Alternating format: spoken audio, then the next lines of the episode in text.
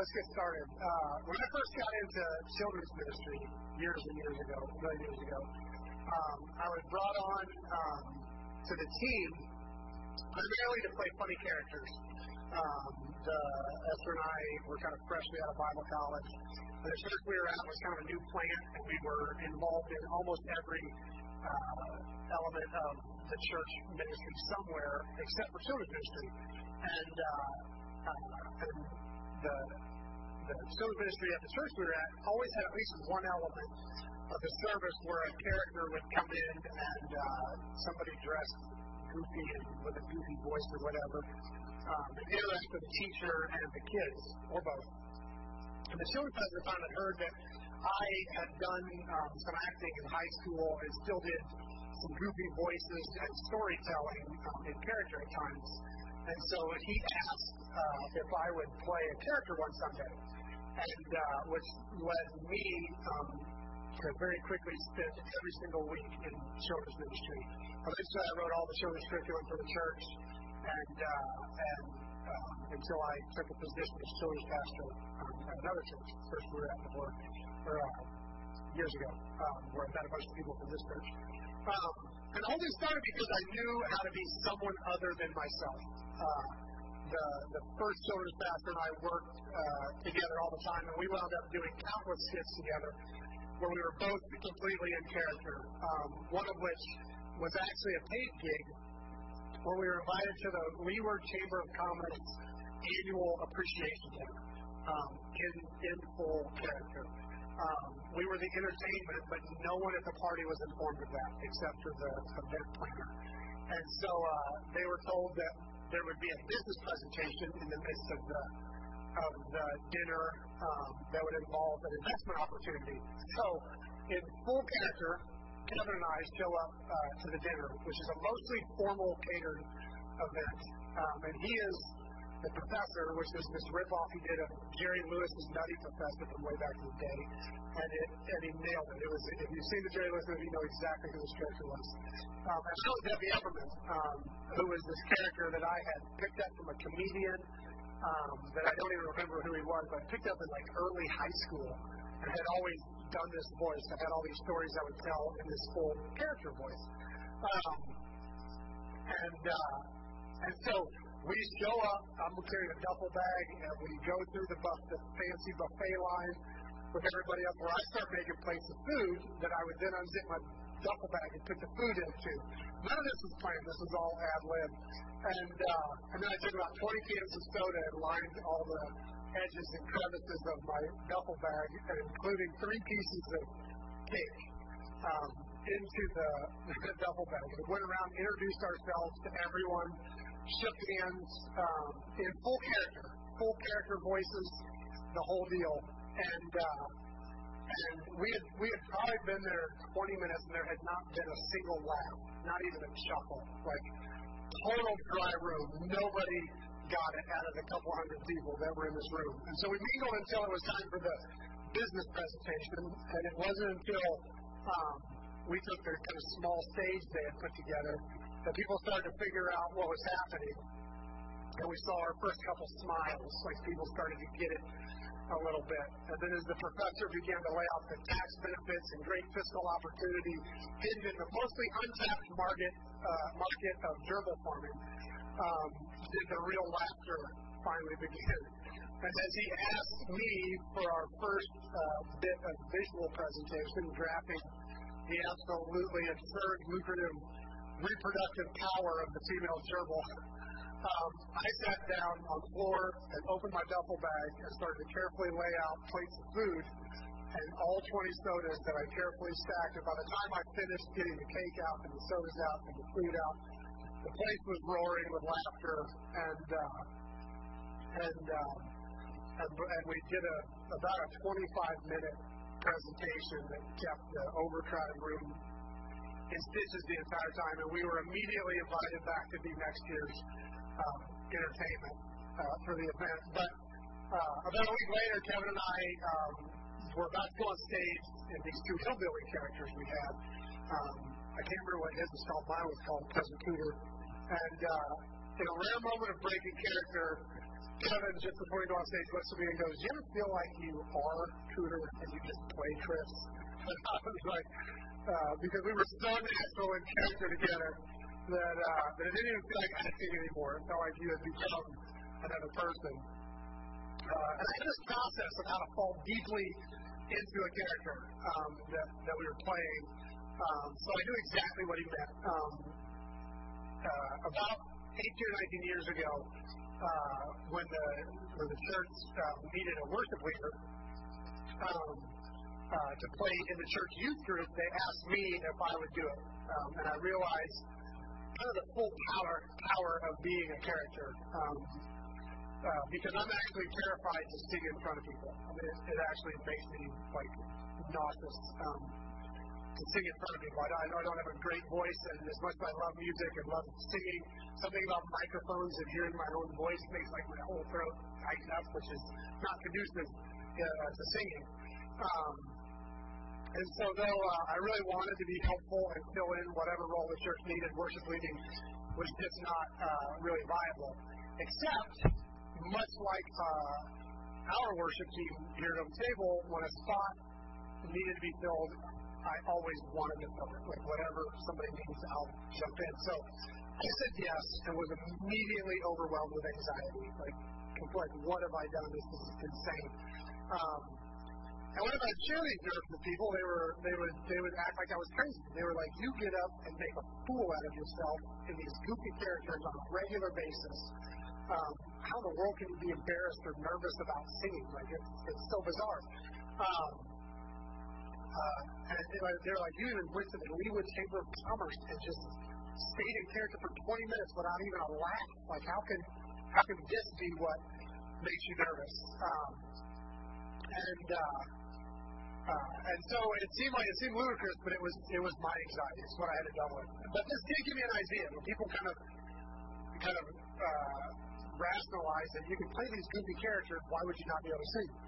And so um, so what I would do is whenever uh, whenever I would do a character for church, I had one piece of the costume. Whenever it was for Cooter, it was his hat. For Effie, it was his glasses. Whenever that piece went on, it was like that is when you are the other character, when you're in, and you do not come out. If I had to kind of talk firmly to a kid, or if I had to talk to a parent, it didn't matter. I was in character. Once that piece of costume was on, I was that person. Period. And so um, what I did to kind of overcome my crippling nerves about singing in front of people was I created in my own head a worship leader character. Um, I had to make this person that wasn't me, um, uh, you know, similar to me, uh, but you know, a tiny bit different. Um, and my guitar strap was my final piece of my character. So I would stand there whenever I put my guitar on with the strap would go over my head. I wasn't me anymore. I was uh, I was the worship leader character. I didn't name him because I was weird. not, like it's not weird enough to create a fake name so I can feel the anxiety, but whatever. Um, and weirdly enough, it worked. Although it didn't like magically make me a great singer, a great guitar player, the kind of brutal anxiety part, um, uh, which went away with this little mental trick that I played, became manageable. Uh, and then eventually, I was able to kind of drop the character and, and start to uh, enjoy uh, singing anyway. But uh, the third thing that reminded me this week, as I prepare for uh, our third week of this year's identity series titled "The Real Open Table," um, we're kind of leaning into this idea of authenticity, uh, not just being authentic, but making space for authenticity. Because as uh, as useful as a character might be, if you have to get up in front of people and sing and in a, regular relationship and context, being yourself is better, and maybe even essential if you're going to grow and be healthy.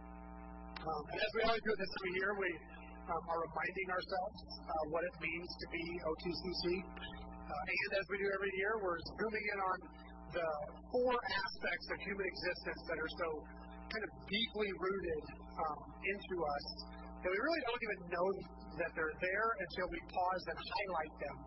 And then we see just how these four things encompass what it means to be a human in a broken world. A long, time ago, when God placed a perfect man in a garden and built him a perfect mate, and set them to, to work in a perfect world um, while interacting with a perfect God. Um, human got to experience about 10 minutes um, of what uh, was supposed to what it was supposed to mean to be human, and uh, and we get just a glimpse of that reality in the beginning of our Bibles because we see enough to recognize the exact moment when everything went south. Uh, two weeks ago, we looked at our broken relationship with God, uh, which has been the focus of much of what the church has talked about for the past 2,000 years. Uh, and understandably so. Um, when God shows up in the garden after Adam and Eve had decided to choose for themselves what was good and evil, um, Adam hid from God, uh, from this God who had made him and completely resourced him and commissioned him and befriended him. This God, whom Adam uh, must have assumed um, if, if, if didn't only know all, but kind of was all, and Adam hid from him for the first time ever. Um, saw the desire to be separate from God. And tell me that you can't name 10 people right now um, without even thinking hard who still live in that moment, that moment of hiding from God, that moment of um, trying to create space between them and the God who made them and loved them. Um, some of us are in that moment. We can we can feel God knocking on the doors of our hearts, and rather than run to Him, trusting that whatever He wants, it must be good, instead we hide. We, run from that moment. This is the human condition.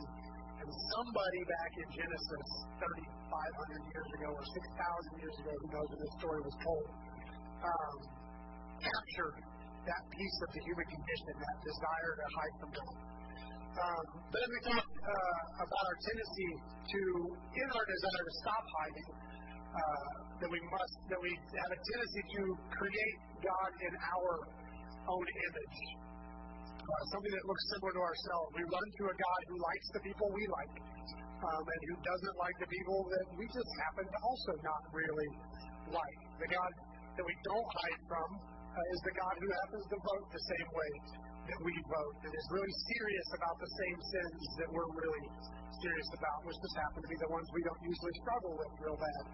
Um, I mean, he doesn't like exactly the same stuff we do, um, because we don't really like the stuff we do either sometimes. Um, but none of those things like disqualify us. The disqualifying stuff that really bugs God is the stuff that those people do, not the stuff that I do, which is super convenient, actually. Um, but this year we're discussing what it means to be real in church. And I think that starts with accepting the real God, the, the way God presents himself to us, not the God we create um, for ourselves. But accept him for who he is and refuse to make him into our own image. He's the God who has impossibly high standards that none of us could ever meet and yet loves us and not only us, but all those other sinners um, who can't make it either. Last week, Reg talked about um, the broken relationship with our purpose, um, with our vocation. I actually asked Reg to preach that particular subject because I've always had this issue with um, preachers. Uh, not me, of course, I'm perfect, but other preachers. Um, uh, I've worked construction my entire life, my entire adult life, and I like it. I like craftsmanship. Um, I like the feeling of making something beautiful. I even like the people who often aren't the same type of people I come in contact uh, with in church. Um, they have a more down to earth language, um, sometimes with even colorful uh, additives um, that I also tend to like. Um, I like that world. And if I'm honest, um, I've always had a hard time with pastors who work in a Christian environment, in a church environment, surrounded by Christian people who use Christian words. Um, and then they stand on stage and tell a bunch of people how they should act in a work environment. And I've always struggled with that, honestly. Um, uh, I know it's judgy of me, but I can't help it. Um, it's always bugged me. Um, so when Reg, um, who had been a career pastor uh, his entire life and knew uh, that he wanted to go that route since like middle school, entered the secular work world, um, I was very intrigued uh, to see how that was going to go. Um, honestly, I, I uh, was watching closely, and I have to be honest, virtually nothing has changed uh, in the way Reg approaches life and ministry after changing uh, the location of his vocation from a church building to a Walgreens to a Walmart. Literally, the only thing that has changed is that instead of ministering to students, he's now ministering to fellow employees. Like his his approach to life has not changed. I thought it'd be awesome to have him um, speak last week. So, who else better to talk to us about that fusion between the cultural mandate, which is what we call that moment when God said, "Go be fruitful, multiply, govern the earth." We call that the cultural mandate, and humans were were commissioned from the very beginning of existence to to go do things. It wasn't just live in the garden and fruit all day. It was go, build, govern, grow things, like uh, make a culture. We call it the cultural mandate, that first command that humans got. Um, and there's a weird fusion between the cultural mandate, where we're supposed to advance and build and, and grow things, and the, the Great Commission, where we're supposed to go and advance God's kingdom and make disciples. Um, so those, those things are both still in play. We have to figure out how those both work. We're still called to the, to the, to the cultural mandate. We're still called to the Great Commission because I think that's where we have a tendency to get goofy. Um, the New Testament is so Great Commission heavy, and rightfully so, that we have a tendency to get overbalanced that way, and we forget that well, we not only have a call, but deep wiring for vocation that we are designed for. Um, that came with the human condition, that we're called to do things and to have purpose and meaning. And it's not just saving the world, it's, it's, it's working with, with our uh, life. Um, so I've never liked the separation between the sacred and the secular. Like we have sacred work that happens in church and secular work that happens out there. Um, like church work and ministry is spiritual, God work. And the employment that you do to pay your bills is just secular. Um, I don't buy that one bit. I don't. I don't believe in that. Um, in fact, I believe there will come a day when there will be no need for a great commission. Um, uh, when you think about it, um, there will be no need for ministry and teaching and preaching. I fully intend to be out of a job when Jesus comes um, and have to find other work. Uh, I mean, can you imagine if Jesus were to return and you have the opportunity to see Jesus and be with Jesus and ask Jesus all the questions you've always wanted answers to, and He's there, and, you get a text on whatever heaven replaces the smartphone with, and it says Chris will be teaching a class on nerd work of what the ancient rabbis said about the, the holy and the secular.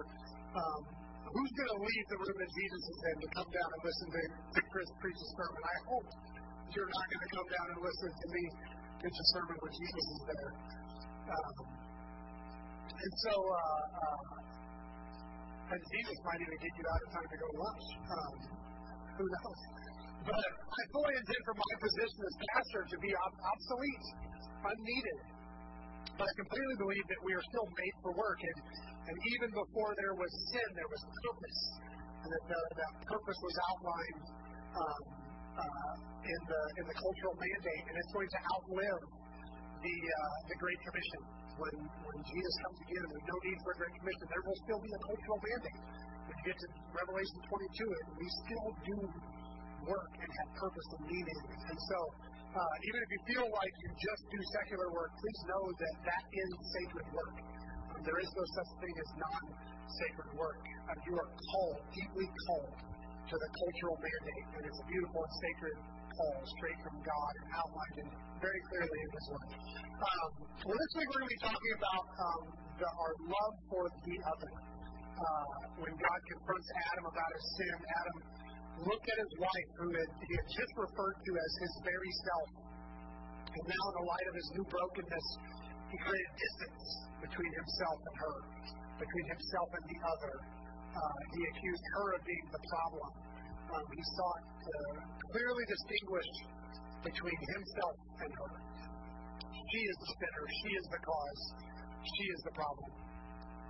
Uh, and there's um, not one of us that isn't living with this brokenness still. This, again, is the human reality. Um, before we have uh, a name of someone with whom we are supposed to be one, we can, we can see the distance between us and the brokenness. Their problem should be my problem, and vice versa. Um, despite our autonomy, we should be entwined.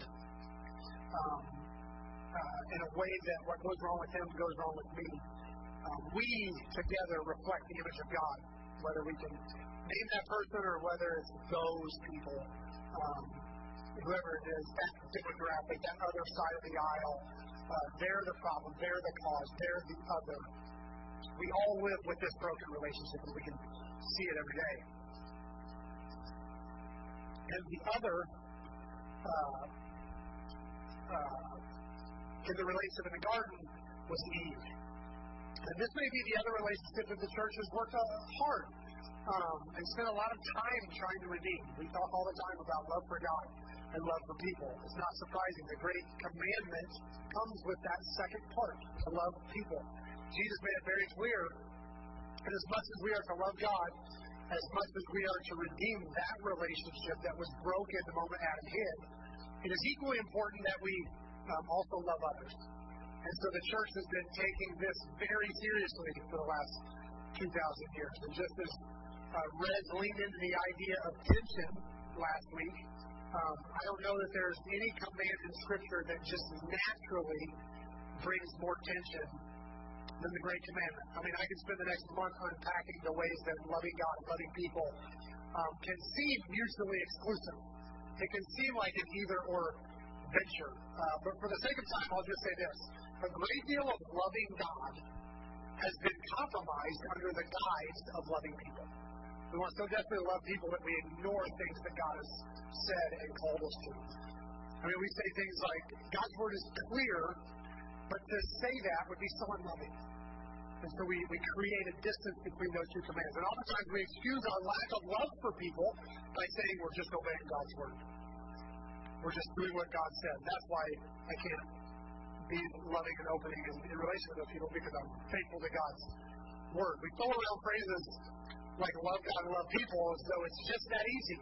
But please know that if we actually attempt to do those two things, if you really take them seriously, you will live in tension. Where does loving God, and because you love God so much, you have to uh, refuse these things, get in the way of loving people? Where do we want to love people so much that we ignore some of the things that God has commanded us to?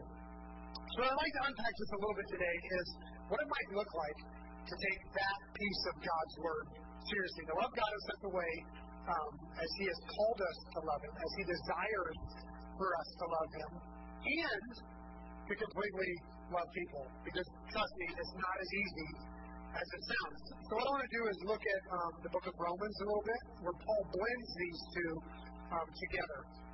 We're going to be reading in Romans chapter 13 to begin with. Um, you can follow along in your own Bible or app, or you can follow the words on the screen.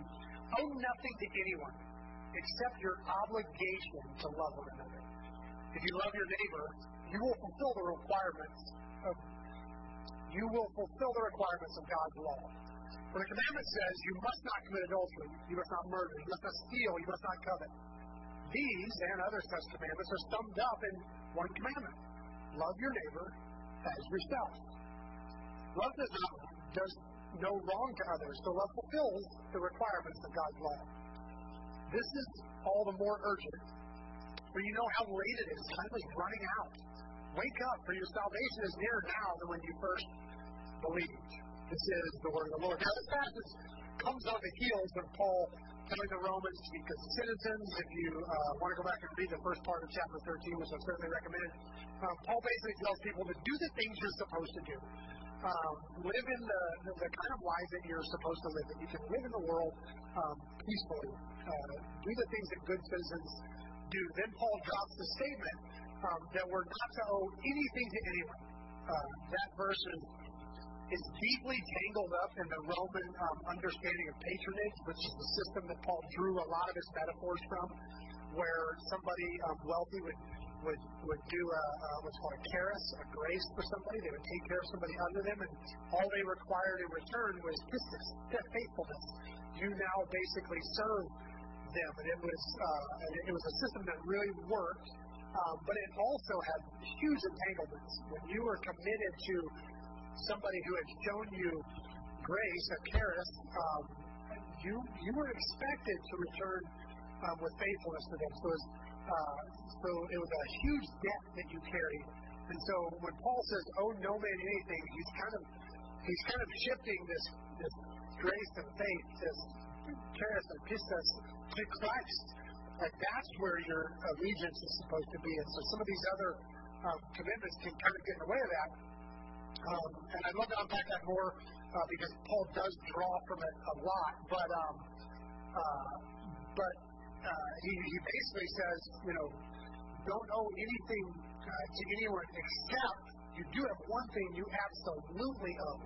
And so in the midst of saying, you know, be careful you don't get too tangled up, just remember there's one thing you are already completely and utterly, deeply uh, tangled in, and that is your love for people. You are you are obligated to love people.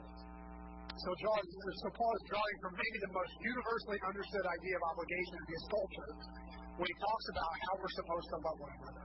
You're supposed to love each other like like this patronage system, like where you are faithful to someone else, you are committed to them. But even more, he ties it to our obedience to God. He says, Owe no man anything except for your obligation to love one another. If you love your neighbor, you will fulfill the righteous requirements of the law. Now, again, this is nothing new to us. Most of us have heard a thousand times how you can wrap the entire Old Testament law into this phrase, love God and love people. That's a, that's a fairly well known concept. Whatever commandment you dig up from the Old Testament, you can make it fit into one of those two. It's either going to be a way that you love God or it's going to be a way that you love people. Either you're doing something out of your love for God or you're going to do it out of your love for people. But as I said before, this invites a great deal of tension. What happens when loving God causes you to do something that seems unloving to people? What happens when when people put you in a situation where to show them love feels like you're not loving God the way you're called to? I think Paul does a really good job of addressing that very tension because look what he says um, right after the passage we read a minute ago. The night is almost gone. The day of salvation will soon be here. So remove from remove your dark deeds like dirty clothes and put on the shining armor of right living. Because we belong to the day. We must live decent lives for all to see. Don't participate in, in, in the darkness of wild parties and drunkenness or sexual promiscuity or immoral living or quarreling and jealousy. Instead, clothe yourself with the presence of the Lord Jesus Christ. And do not let yourself think about ways to indulge your evil desires. Now we're having church, right? This is what we're this is what we're used to. Remove your dark and dirty deeds. Put on the armor of right living. Don't participate in wild parties and drunkenness and sexual promiscuity and moral living. This is the stuff we're used to in church. Like this is uh, don't indulge your evil desires. And this would typically fall under the category of loving God, right? Uh, we really don't have any other explanation for why we should do those things, things that we want to do, the things that feel good. There's no, uh, there's no really, we come up with excuses like you, know, you can diseases, you can, you know, get cirrhosis of the liver or whatever. Um, but I mean, really, you're not, if you're not hurting anyone else, why not do it, right? Um, and the answer is simply put, because God said not to. Like that's, uh, we find ourselves back in the garden again, questioning, why can't I have this fruit? Like, out of all the fruit that's been given, why not this fruit? Like, what's the reason? What's the explanation? And again, the answer is because you were commanded not to. It's that simple. So when we run into these lists that Paul gives, like this one here, um, the, the reason is simple. God has told us how we should live. And as we said two weeks ago, we want to love God. We, we love Him as He comes to us. We love Him as He presents Himself to us, not as we would have Him to be or the form that we fashioned for him that looks an awful lot like us. But the real God, the real God has told us how we should live. And we can either choose to obey or don't obey. But as we look back at the great commandment to love God and love people, it's lists like this that begin to create the tension. Because as we obey God, because we love God, and because the great commandment commands us to love God, we avoid things like wild parties and drunkenness and sexual promiscuity and moral living, evil desire, blah, blah, blah. But not everyone does. And so now what? As we take seriously God's desire for us, and out of love for Him, we obey those desires. How do we love someone who doesn't do those things? How do we love someone who lives completely different than the way we do? Now we have the tension. Is loving, is it loving to allow them to live however they choose? Is unloving to expect them to obey the commandments of Scripture because we're so passionate about them because we love God? Welcome tension, my old friend. And see how Paul begins, begins to unpack this tension. And to do that, we have to flip to the next chapter. Now, remember, in the original letter, there wouldn't have been chapter breaks. Those were added much later. So this would have just read straight through like one letter through uh, the, original manuscript. So right after Paul says that list of, hey, don't do these things, he says, accept one another, or accept another believer who are weak in the faith. And don't argue with them about what they think is right and wrong. For instance, one person believes it's all right to eat anything, but another believer with a sensitive conscience will eat only vegetables. Those who feel free to eat anything must not look down on those who don't. And those who don't eat certain foods must not condemn those who do. For God has accepted them. Who are you to condemn another or someone else's servant? Their own master will judge whether they stand or fall. And with the Lord's help, they will stand and receive his approval. Now, I'm going to be honest, these verses make uh, some of us really uncomfortable. Um, Did anyone else start to get itchy when they were reading this?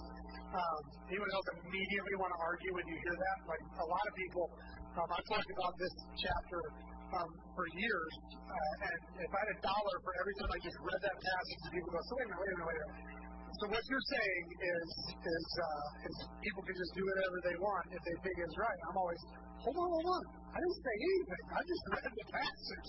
I'm not saying anything. I'm just reading what Paul said.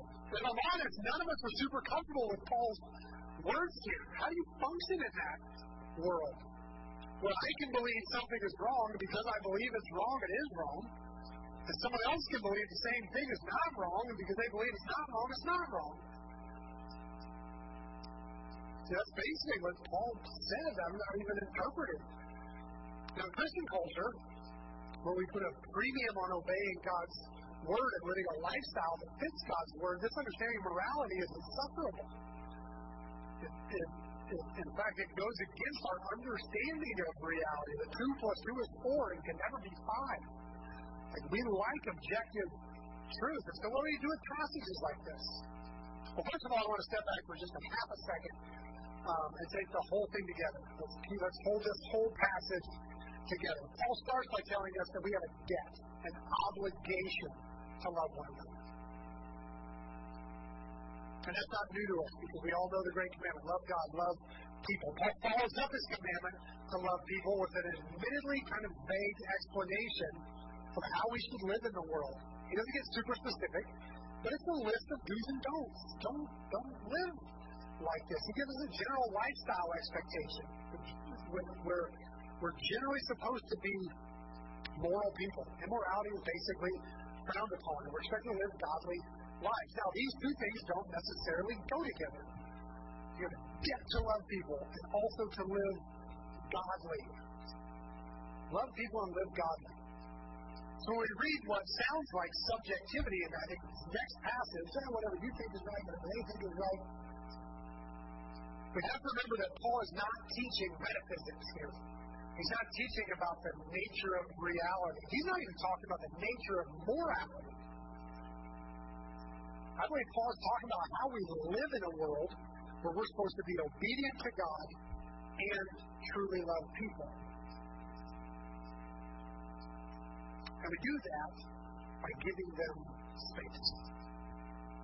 Now, before I can explain exactly what I mean by that, there are a couple of things that I would like to point out from this passage that jump out to me because of the hundreds of times that I've talked to people about this passage, because it's one of my favorite. First, I'm pretty sure that everyone who ever reads this passage automatically assumes that they are the stronger brother. Like it's just the most natural thing. Uh, accept other believers who are weak in the faith and don't argue with them about what they think is right or wrong. Every single one of us puts up, we never see ourselves as the weak brother. Like we never go, yeah, don't jump, don't. Like we, we always, I'm, I'm pretty sure that just part of human nature um, is to assume that our convictions are the right ones. And that, because if we thought differently, we would probably change them. But we just assume we're in the right spot. Anyone who follows fewer rules than us is clearly not serious about following Jesus. Those poor, weaker uh, brothers. And those whose convictions are stricter than ours are clearly legalistic, like psycho-fundamentalists. Like we're the ones who stand in the sweet spot. Anyone that way is, is lawless. Anyone that way is legalistic. We're the ones who nailed it. Like that. No matter who you are, when you read passages like this, you stand in the in the in the right place. Um, we're the ones who have it right. Anyone else is still a little off. And I just say that um, because I want to say that typically when reading passages like this, we plug ourselves into a particular vantage point, um, and it can be helpful to try to swap positions. Um, so as you're looking at someone who is living lawlessly, remember there are people looking at you that way. And they're going, man, that person doesn't even care about following And when you look at legalists and you're like, hey, they've just made their faith nothing but laws. There are people looking at you that way. Like we have to realize it just helps our understanding of the passage to move vantage points. And the second thing I want to point out is that there is a third vantage point. Listen to this. Those who feel free to eat anything must not look down on those who don't. Those who don't eat certain foods must not condemn those who do, for God has accepted them. Oftentimes, there's a fundamental flaw in our thinking when we read this passage um, and all we see is subjectivity. If we read this and all we see is subjectivity, it doesn't really matter what we do, it's just to do it our law. It means we have a, a fundamental flaw at the beginning. See, the question that generally follows a reading of this passage goes something like this. So a person can just do whatever they want and be accepted by God. That's what most people ask. So most telling is they can just pretty much do whatever they want and be accepted by God. And to be honest, did anyone feel that creep in when I read it? Anybody that bother anybody a little bit? I'll look online because nobody in the room is going to be good looking. Um, uh, that phrase, for God has accepted them, bumps us. We can think of people that we don't want to apply that to. Surely He hasn't accepted them. Like, surely. Like, we all have that person. Even if they don't do the things um, that, that you are pretty darn sure are biblical, God has accepted them, but they don't do this. How could God have accepted them? Now, I don't know if you've noticed the fundamental flaw, but here's the problem. For us to look at someone else's behavior and assume that it's not godly enough or biblical enough to be accepted by God, we are automatically assuming that our behavior is godly enough or biblical enough to be accepted by God. And that is how easily self righteousness sneaks in. The second you're going, He's accepted them, you're automatically assuming, based on your merit, He's accepted you. See, the reality of the situation is that a correct brother having an issue with an incorrect brother, and of course you're the correct brother, always. I mean, that's, um, that, but that's not the situation. The situation is an inadequate, utterly inadequate brother with a particular conviction who only stands acceptable by God before God because of the work of Jesus Christ on the cross, trying to figure out how to do life with another utterly inadequate brother with a different particular conviction who only stands acceptable by God because of the work of Jesus Christ. That's the reality of this situation. We think it's some explanation of objective morality that there this is good. No, none of us measure up. And you're trying to figure out how to do life. Someone who doesn't measure up and only stands in the grace of God is trying to figure out how to do life with another person who doesn't measure up and only stands before the before God because of the work of Jesus Christ. But if you don't approach this passage with the understanding that you are only acceptable because of the sheer grace of God, then you might make the mistake of thinking that this is an argument about right and wrong, which would be objective. And that's not what this is. Paul's not talking about objective morality. He's talking about how two people who are only standing before God because of the grace of Jesus Christ can live together. But the only objective reality about standing before God is that you can only do it in Christ. That's the only objective morality present here is that we can only stand before God because of the work of Jesus Christ. So Paul tells us that we have a deep obligation to love one another. Then he tells us to, to live for God rather than for ourselves. And then, as if he fully grasps the tension that that creates, he says this Who are you to condemn someone else's servant? Their master will judge whether they stand or fall. And with the Lord's help, they will stand, excuse me, and receive his approval. This is so easy on paper, and it's so hard in real life. But the way we truly love others, while standing firm in the lifestyle convictions that God has laid on our hearts, is to understand that they don't answer to you. You have to give them space to stand before God. Now, this chapter, chapter 14 of Romans, is one of my favorites, and Paul goes on to talk about valuing one day over another. Yeah, people were Sunday is the Lord's day, and other people like, I think every day is God's day. You know, what, what, what, what we are comfortable drinking or not drinking or whatever behaviors fall into this category.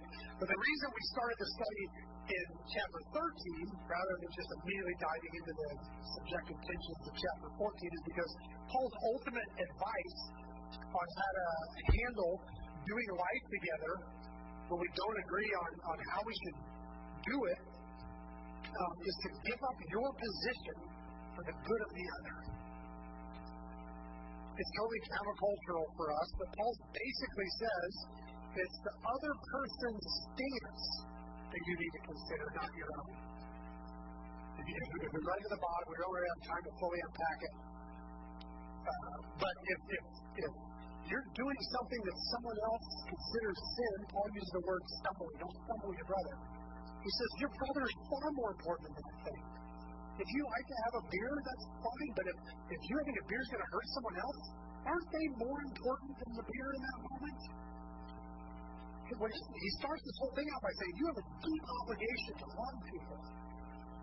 If you walk into a room and, and someone is drinking a beer and that bothers you, don't you have an obligation to love that person more than getting hung up on the beer?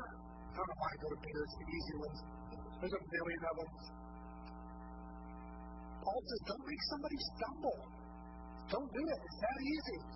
Whatever it is, your brother is more important than eating that food. Your, your brother is more important than having that drink than, than, that, than, than that thing. And this can, can seem like a weird responsibility in, in the middle of a discussion on convictions versus liberties, which is why it's so important to go back to chapter 13. Because Paul starts out chapter 14 with, hey, don't judge. You don't judge, and, you don't want your liberty, blah, blah. And by the end of it, he's like, hey, think about the other person. Don't stumble. Don't, don't do things that are going to hurt somebody else just because you can. And the only way that makes sense is if we step back to to, to chapter 13 and remember that we have a debt, an obligation. Say, oh, no man anything except this. You have to love one another. That's the root of the whole thing. Of course, they're the most important person at the table. It's your brother. So, in a nutshell, our greatest law, our deepest responsibility is to love people.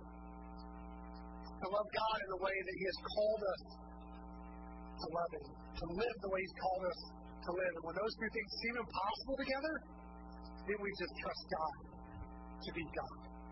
And we just love Him. But what does that mean here at Open Table? Well, this is, uh, this year at least, we're focusing on the role that authenticity plays in redeeming the four relationships that were broken by sin in the fall. And no passage shows the the correlation between love and authenticity better than this one. What Paul basically says uh, is, is what he says here is that love, loving someone, truly loving them, you have to give them space to be themselves. You have to give them the space to stand before God.